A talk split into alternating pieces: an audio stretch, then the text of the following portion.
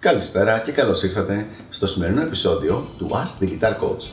Για σήμερα έχουμε την εξερώτηση Είναι σημαντικό να ηχογραφώ το παίξιμό μου ως κιθαρίστας; Μια ακόμα ωραία ερώτηση λοιπόν, την οποία θα προσπαθήσουμε να απαντήσουμε σήμερα.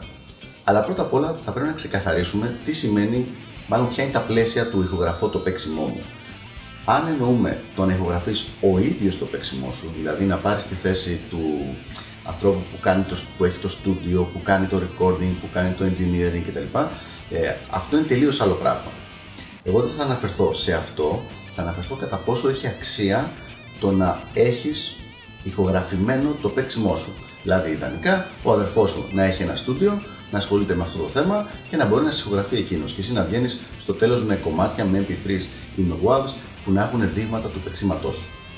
Προσοχή, η ηχογράφηση σαν διαδικασία από τη μεριά του ανθρώπου που κάνει την ηχογράφηση, όχι που παίζει στην ηχογράφηση, είναι μια τελείως διαφορετική και άλλη τέχνη, την οποία ενώ προτείνω σε πολλούς μαθητές μου να, να, να ασχοληθούν, είναι καλό να ξέρουμε όλοι μας ότι είναι μια ολόκληρη σπουδή που πρέπει να την πάρει κάποιος σοβαρά.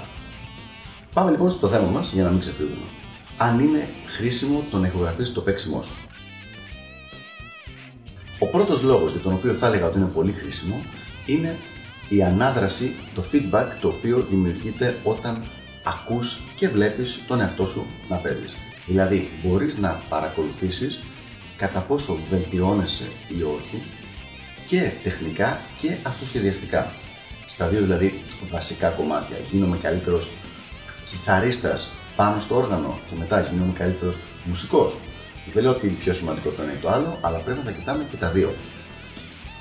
Από αυτή την άποψη, το να μπορείς να έχεις δυνατότητα να ηχογραφήσεις τον εαυτό σου, δηλαδή να έχεις κάθε ένα μήνα, κάθε δύο μήνες να βλέπεις την πρόοδό σου, είναι πολύ πολύ σημαντικό. Δεύτερος λόγος για τον οποίο είναι σημαντικό το να ηχογραφείς το παίξιμό σου. Σε σπρώχνει να είσαι πιο δημιουργικός. Δηλαδή, αντί να παίζεις τα ίδια και τα ίδια, επειδή ξέρεις ότι θα ηχογραφηθεί αυτό που θα παίξεις, υπάρχει μία πίεση να παίξεις πιο καλά, πιο δημιουργικά, πιο ενδιαφέροντα. Οπότε σε σπρώχνει να γίνεις λίγο καλύτερος. Τρίτος λόγος για τον οποίο είναι όχι απλά σημαντικό αλλά απαραίτητο το να ηχογραφείς τον εαυτό σου. Είναι θέμα κινήτρου. Δηλαδή το να ξέρεις ότι θα ηχογραφήσεις και στο τέλος έχεις ένα ολοκληρωμένο κομμάτι στο οποίο παίζεις εσύ σου δίνει ένα μεγάλο κίνητρο γιατί σου δίνει ένα συγκεκριμένο αποτέλεσμα από τις ώρες μελέτης, τις εκατοντάδες και μερικές φορές χιλιάδες ώρες μελέτης που έχουν πέσει πάνω στο όργανο. Δηλαδή, είναι πολύ ωραίο να λέμε ότι α, πρέπει να παίζεις 4 ώρες την ημέρα για 3 χρόνια, αλλά αυτό ανταποκρίνεται σε χιλιάδες ώρες μελέτης και αν δεν υπάρχει κάποια ενδιάμεση ανταμοιβή μέσα σε αυτά που να λες να κοίτα τι πέτυχα, έκανα αυτό το κομμάτι, είναι ε, είναι το δικό μου, μου αρέσει να το ακούω, είμαι χαρούμενος, θα προσπαθήσω ακόμα περισσότερο ώστε το επόμενο κομμάτι να είναι ακόμα καλύτερο.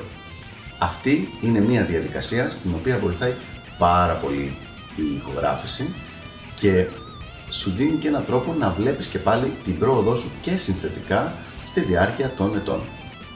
Αυτά λοιπόν για το συγκεκριμένο θέμα, ελπίζω να βοήθησα και τα λέμε στο επόμενο Ask the Guitar Coach. Γεια χαρά!